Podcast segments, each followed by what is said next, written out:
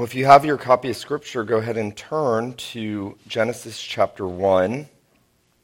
We are picking up where we left off in this series that Pastor Barrett and I have been working through on the shadows of Christ in the Old Testament and trying to lay the groundwork for how we can better understand um, and make sense of how the Bible fits together and how Jesus is the center of God's revelation and how all of those parts and contours all the genres, all the different ways in which God speaks, because God speaks in so many ways in Scripture. Um, and in whatever voice he is speaking, there is a shadow cast um, from the Lord Jesus on the pages of the Old Testament for our faith and for our salvation. And so tonight, as we continue on in this series, I want to I want to uh, start the first of what will probably be two or three sermons on the first and the last Adam. There is so much in the Bible about the first and last Adam. The, there are three principal places we could go in the New Testament uh, Romans chapter 5, 12 through 21, Hebrews 2, 5 through 14, and then over in 1 Corinthians 15. Uh, verses 20 through 24, and then 40 through 46, I believe. And those are sort of the the apostolic explanation of Jesus as the last Adam. Um, and I will say this, this evening as we come to look at this first one that we are just hoping to lay categorical groundwork for understanding how this, I'm going to use a big word, kids, this architectonic principle, how it holds everything together, the biggest overarching principle that keeps everything God reveals together. And so we're looking this evening at Genesis 1, beginning in verse 26, and then I'd like to read down um, a few verses and then jump over to chapter 2 and pick up in verse 8. Genesis 1, 26. Uh, now at the uh, crown of creation, as it were, God has created the habitable world and He's created the spheres and he's filled those spheres, and now he is, he is doing the crown of his creation. And, and Moses records these words for us. Then God said, Let us make man in our image, after our likeness. Let them have dominion over the fish of the sea, and over the birds of the heaven, and over the livestock, and over all the earth, and over every creeping thing that creeps on the earth. So God created man in his own image. In the image of God, he created him. Male and female he created them. And God blessed them, and God said to them, Be fruitful and multiply, and fill the earth and subdue it, and have dominion over the fish of the sea, and over the birds of the heavens, and over every living thing that moves on the earth. And God said, Behold, I am giving you every plant yielding seed that's on the face of the earth, and every tree with seed in its fruit. You shall have them for food. And then if you would skip over to chapter 2, verse 8, we read, And the Lord God planted a garden in Eden in the east. And there he put the man whom he had formed, and out of the ground the Lord God made to spring up every tree that is pleasant to the sight and good for food. The tree of life was in the midst of the garden, and the tree of the knowledge of good and evil. A river flowed out of Eden to water the garden, and there it divided and became four rivers. And then notice verse 15 the Lord God took the man and put him in the garden of Eden to work it and to keep it. And the Lord God commanded the man, saying, You may surely eat of every tree of the garden, but of the tree of the knowledge of good and evil you shall not eat, for in the day that you eat of it, you shall surely die. Then the Lord God said, It is not good that the man should be alone. I will make him a helper fit for him. Now out of the ground the Lord had formed every beast of the field and every bird of the heavens, and brought them to the man to see what he would call them. And whatever the man called every living creature, that was its name. The man gave names to all livestock and to the birds of the heavens and to every beast of the field, but for Adam there was not found a helper fit for him. So the Lord God caused a deep sleep to fall on the man, and while he slept, took one of his ribs and closed up the place with flesh. And the rib that the Lord God had taken from the man, he made into a woman and brought her to the man.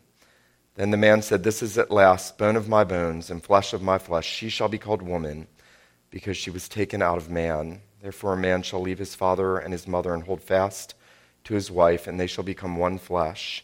And the man and his wife were both naked and were not ashamed. And then, if you would turn over in the New Testament briefly to Romans 5. We're not going to look at this in any detail, but just to cast light a bit on what we are going to consider. The Apostle Paul here giving the mechanics of justification by faith alone. Notice there in verse 12 Therefore, just as sin came into the world through one man, and death through sin, and so death spread to all men because all sin, for sin was in the world before the law was given, yet sin is not counted when there is no law.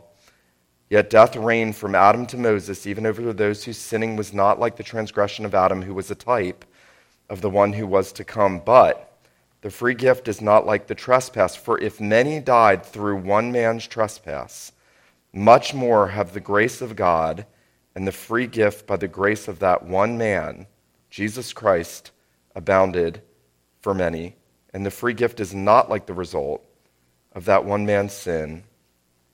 Notice verse 17 For if, because of one man's trespass, death would reign through that one man, much more will those who receive the abundance of grace and the free gift of righteousness reign in life through the one man, Jesus Christ. The grass withers, the flower fades, but the word of God endures forever. Well, I sometimes fear that in our lives, in our full schedules, in our in our busyness, in our interactions, in our ambitions and goals, that, that we, as those who profess every week the great truths of Christianity, we tend, to, we tend to become myopic and we tend to often turn in on ourselves and our worlds. And, and we inadvertently sort of detach ourselves from where we belong in, in the world and in human history. What I mean by that is that we can't make sense of anything in this world if we don't understand the scripture's teaching about the first and the last Adam. We can't understand anything about humanity, about the fallen nature of man, about man's original purpose, about uh, what, what happened when Adam fell. Why, why, did we fall in him? Did we fall in him? If we did fall in him, d- did we get just the corruption? Are we just made able to sin? Or do we now have the guilt of his sin and we actually sin as a consequence of that? We have corrupt natures. And, and, and what do I have to do to get where man was supposed to be originally because at the end of the day, we're all very consumed with our interests and agendas and goals and we want, we want to accomplish things, we want to feel a sense of success, and yet we are constantly frustrated. We are constantly frustrated in this world. And when we step back for a moment from just looking at what's going on in my life, what's going on right here, and we, we see the big picture of what God is doing, everything else starts to sort of make sense. We're able to deal with the frustrations, we're able to deal with life. Um, I sometimes ask myself the question Am I really meditating enough on the truth that all men are either in Adam or in Christ? Um, there was a famous Puritan, I think it was Thomas Goodwin, who said, um, ultimately, it's as if there are only two giants on earth Adam and Christ, and that every single person is hung around the belt of one of those two giants. So that every person sitting here and every person in this world and everybody that you meet does not stand or fall on his or her own, but are represented either by Adam or by the last Adam, Jesus Christ. And that means that the totality of my life and the totality of your life is built on that, so that we should be supremely interested in being able to step back and take, take in the panorama of the biblical teaching about that and the implication that that has on our lives. Now, what I want to do tonight, if I can, is just sort of lay some groundwork. It will be basic, it will not cover all the things that I would like to cover that, that you may have questions about, and hopefully we'll be able to. But I want us to look, just considering what we read, especially out of Genesis, at the first Adam at creation. What, what was happening there? What was God doing? What, why, why is that so important that we get that right? And then, secondly, I want us to consider the last Adam in redemption. The first Adam at creation, the last Adam in redemption, and, and they are going to mirror each other. What Christ comes to do he is going to be the replacement man. He's going to be the last Adam, the, the, the eschatological Adam. He's going to bring human history to a, a, a round, a rounding up, a fulfilling in himself everything that Adam failed to do. So we have to first understand what was Adam doing in the garden. Um, I think this might be helpful if we just sort of look at three things about Adam at creation tonight that we see in Genesis and throughout the scriptures. The first is that Adam is God's glorious image bearer. Um, the writer to Hebrews speaks about, I'm sorry, the, the psalmist speaks about the heavens declaring the glory of God. And the writer of Hebrews talks about how God's glory is manifested in the creation. And if, if it's true that the heavens and the heavenly bodies and the animals and the insects and the birds and the fish and, and everything in creation is, is showing forth something of the glory of God, we are to understand from Genesis 1 that the greatest display of God's glory in, at creation was man. That, that of all his creation, there is only one who is placed on the earth to display his glory. Um, there's a great book. Thomas Boston wrote a book called Human Nature in Its Fourfold State, and goes through man before the fall, man in a state of fallenness, man in a state of grace, man in a state of glory. It's, a, it's an incredibly important book in church history. And, and Boston has this way of imagining what Adam would have been like at creation. And he says, you know, when Moses came down the mountain, and his face was reflecting the glory of God because he had been in the presence of God. He, uh, Boston said, imagine Adam having a permanency to the radiating glory of God in the garden. Now, I don't know about you, but when I look in the mirror, there's not a lot of glowing going on. And when I look at most of you, there's not a lot of glowing going on. but, but when we look at Adam in the garden, there would have been un, an unbelievable external display, let not, not to mention the moral internal, the, the righteousness and the holiness, but, but as a result of him being the righteous image bearer of God, as a result of him being the, the display of God's holiness and his, his moral beauty, and that there was an overflow of the glory that accompanied that.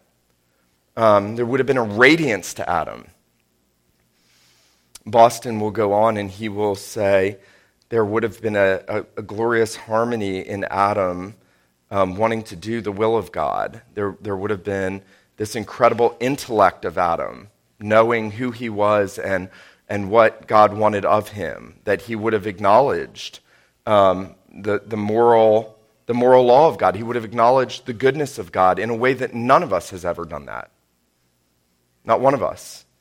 Um, Adam was far more advanced in his unfallen condition than we are because he was God's glorious son. Um, I heard a great illustration to explain the nature of this.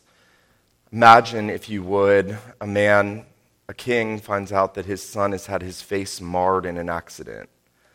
And, um, and the doctor said, Well, we, we can make sure that your son will still live, but we will never be able to restore what your son lost. And in this illustration, this individual said, the king, the king only wants his son's face back. He wants his image back.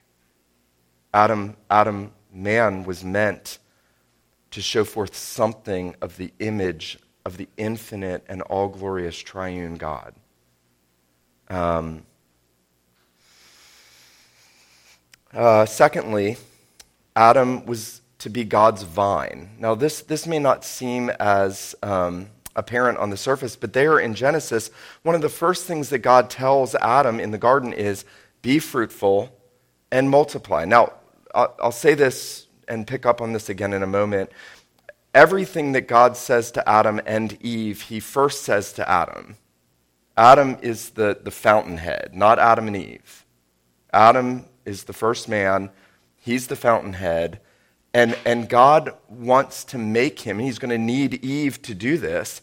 He is to be a fruit bearing living vine. You know, it's interesting. God places Adam in the garden, but in a very real sense, Adam is the garden. Do you see that? That he came out of the ground that the Lord had made. And God's blessing was poured into him in, in such a way that just as Adam is to cultivate the garden, Adam himself is to be cultivating fruitfulness. He is to be the vine that is he and Eve together to bring forth righteous fruit to God, to, to, to spread that vine out throughout the earth, to be fruitful, multiply, to fill the earth and to subdue it. He is, he is, to, he is to replicate the image of God in his offspring so that there are more and more and more images of God on the face of the earth until the whole world shows forth who God is. That, that's, that's what we were at creation.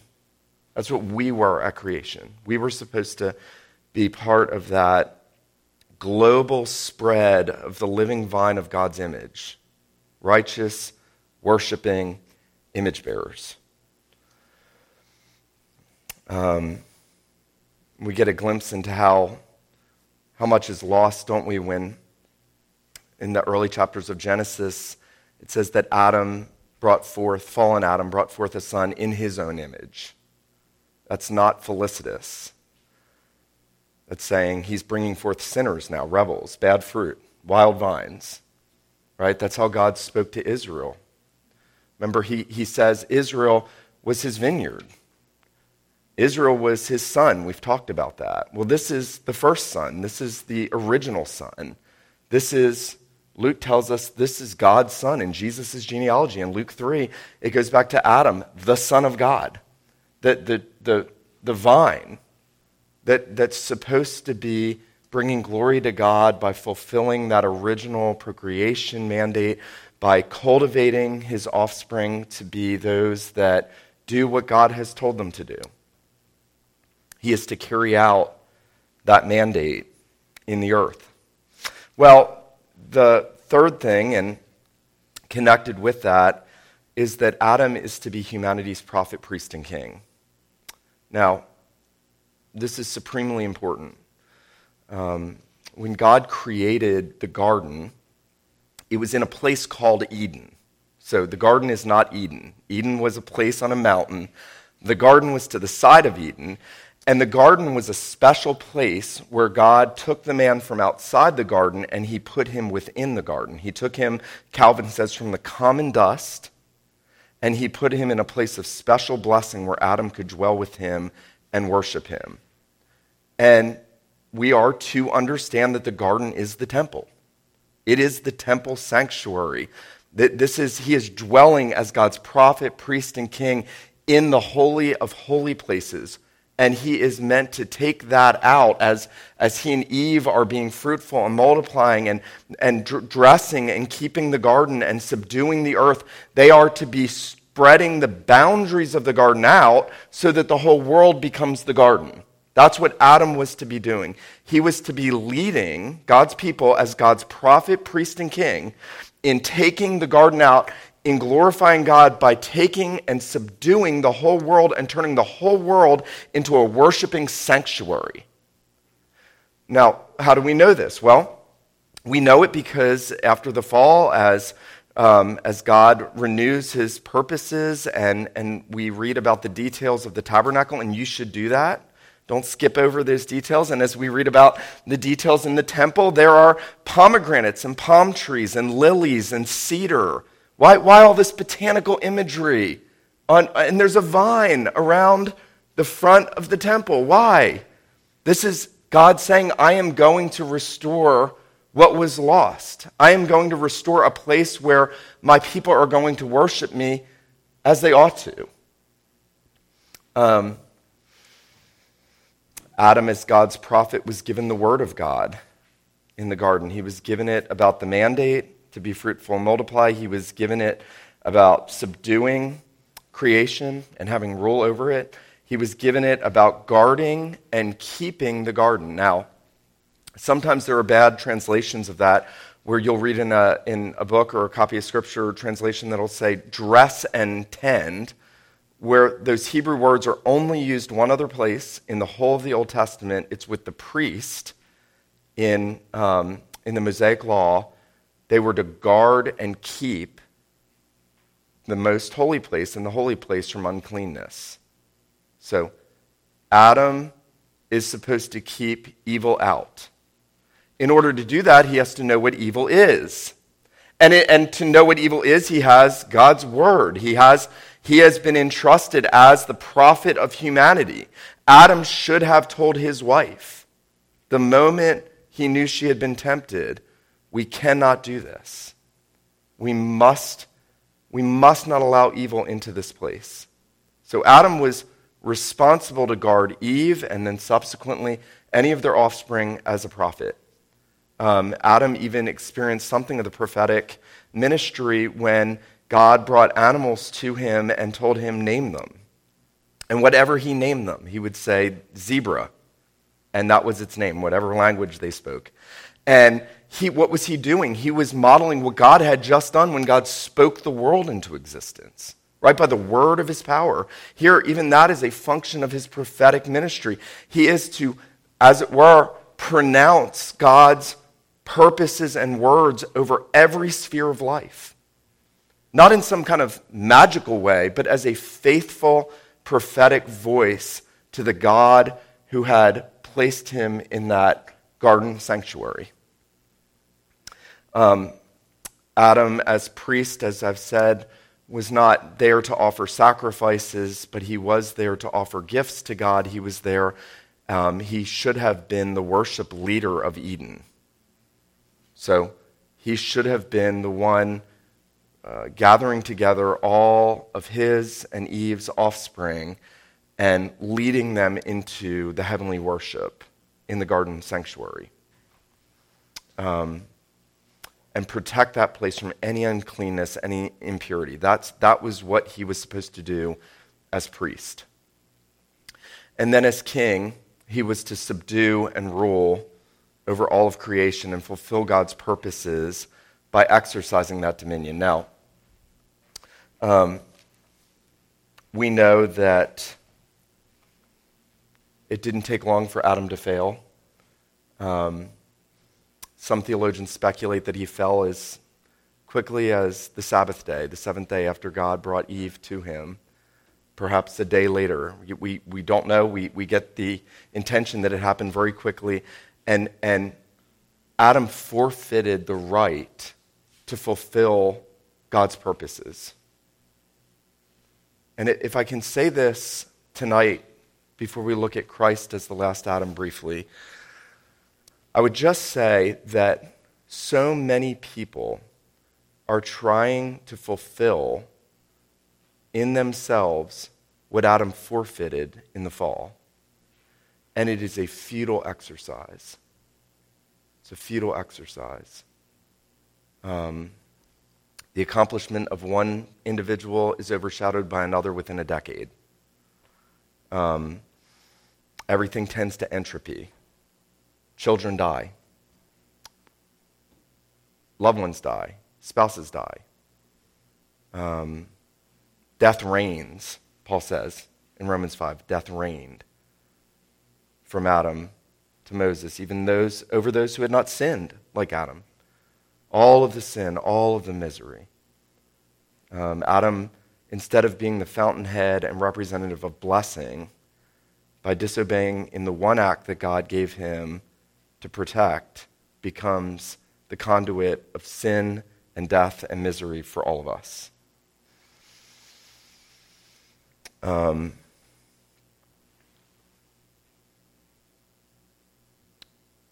there's a picture, isn't there, even in Genesis of this, where God exiles Adam out of the garden east of Eden. He puts the angels with the flaming sword. And then, as you read the narrative, and Cain then murders Abel, I mean, the first sons of the first parents, and, and does that atrocious thing. And then God drives him further east, Cain. And, and you get this picture that man is going further and further and further and further and further and further and further away from God. You know, I found myself making this mistaken statement recently. You know, our world, our world, speaking about today, it's so awful, it's, and it is terrible. It's always been terrible.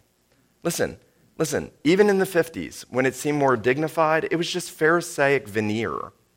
You understand that, right?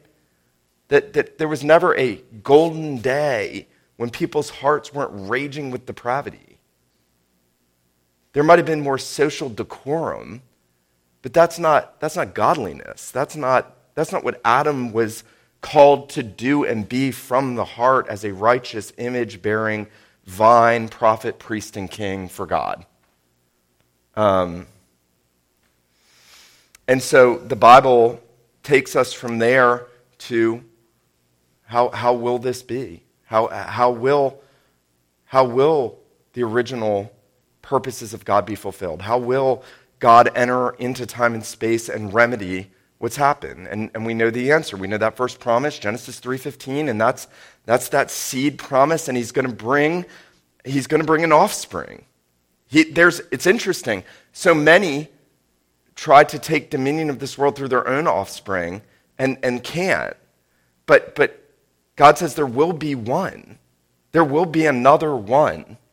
And he will come and he will do everything Adam failed to do and he will undo everything Adam did.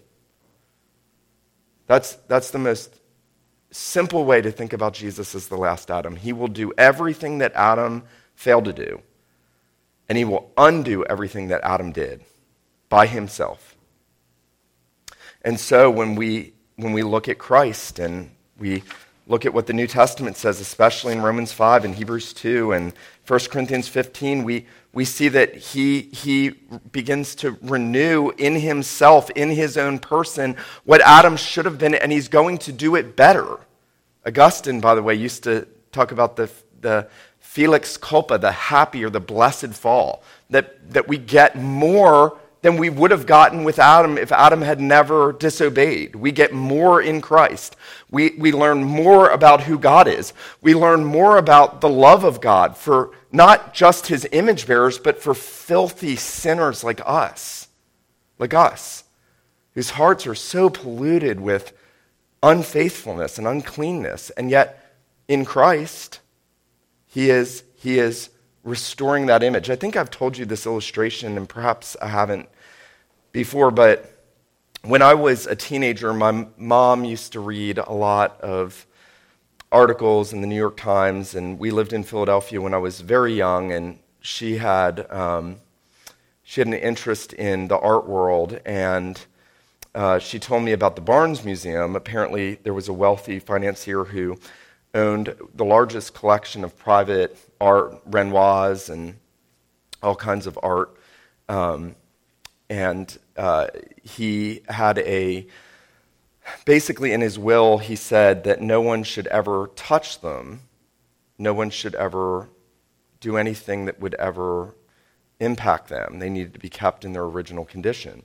And over the years, more and more of his artwork, as he accumulated these great, you know, Monet and uh, Manet and Renoir, and, and they started getting stored down in a uh, coal basement, in a basement with a with uh, with a, a, coal generator down there, and I don't, I I don't know what it is, but and the coal got on the pictures, and over time they were just completely marred with the coal. And so uh, an executive decision was made to break his will and to restore those, those images, this, the, that artwork. And in a very real sense, what the Bible is giving us is the story of how God is going to restore the image that Adam lost, and he's going to do it by coming. And this is amazing. The very God in whose image we're made came in the flesh as the very image of God. So that wherever Jesus steps and walks and talks and whatever he does, God is doing that. When you look at Jesus, you see God. Writer of Hebrews says this that he is the brightness of the Father's glory, the exact representation of his person.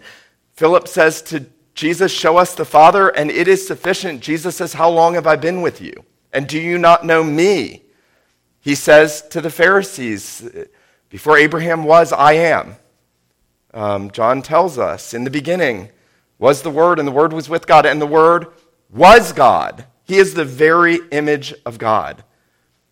Um, if you want to see what God's like, you look at Jesus. That is the infinite God in the flesh.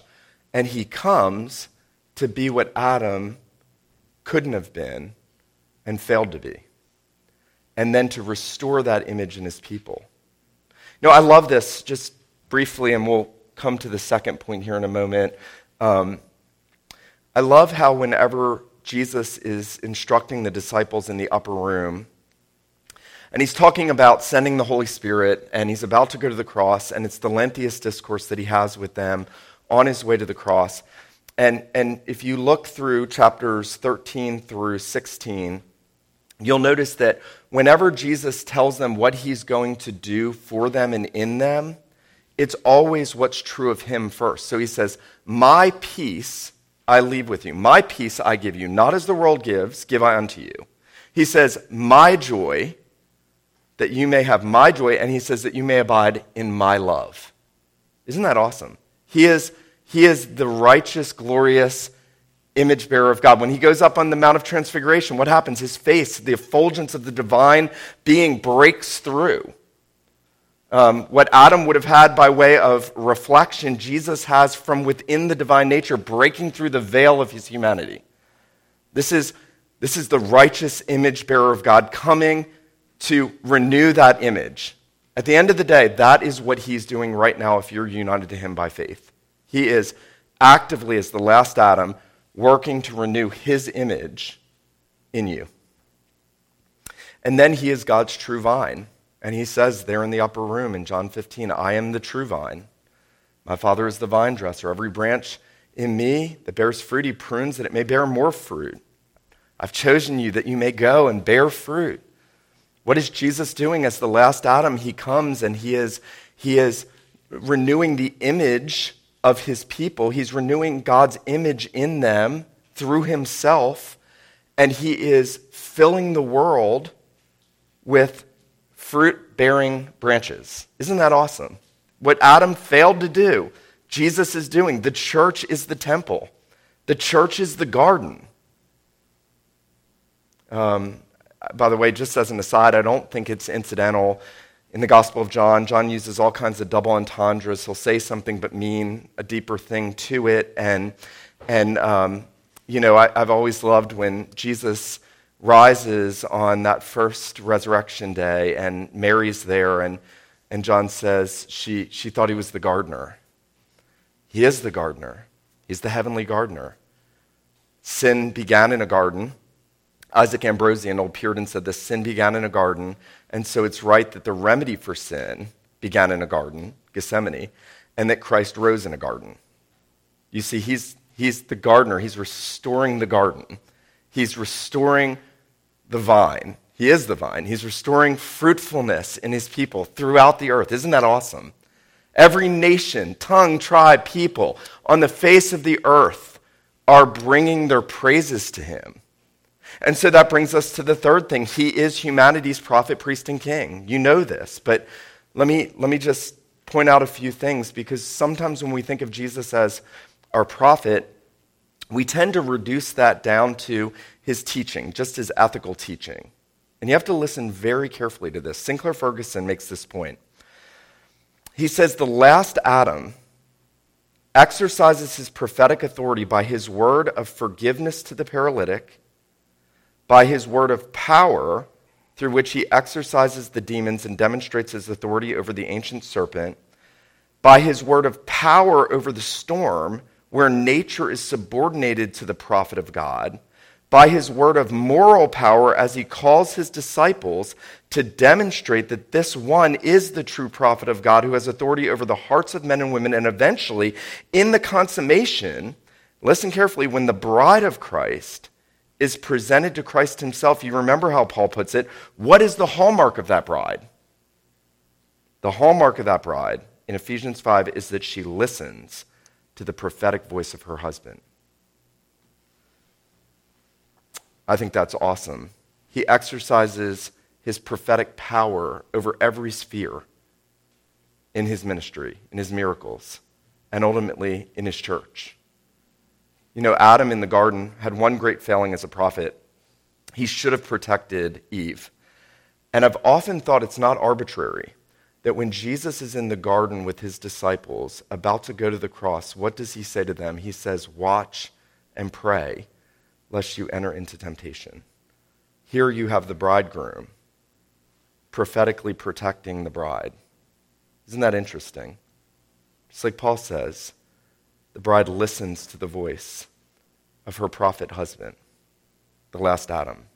And then he is, as you all know, he is the priest. And the writer of Hebrews outlines that in an incredible extent from chapter 5 to chapter 10. And, and he's the greater Melchizedek. And, and he's greater than the Levitical priest. And he is not only the one who intercedes for the people and sacrifices for them, he is the sacrifice, as Pastor Barrett pointed out. He is the burnt offering, he is the peace offering, he is the lamb that was slain. And then he takes his blood and he carries that, as it were, into heaven on the mercy seat for you. And now, in heaven, the last Adam ever lives to make intercession for you. And the writer of Hebrews tells us this is awesome that he stands as the worship leader of his people in chapter 2.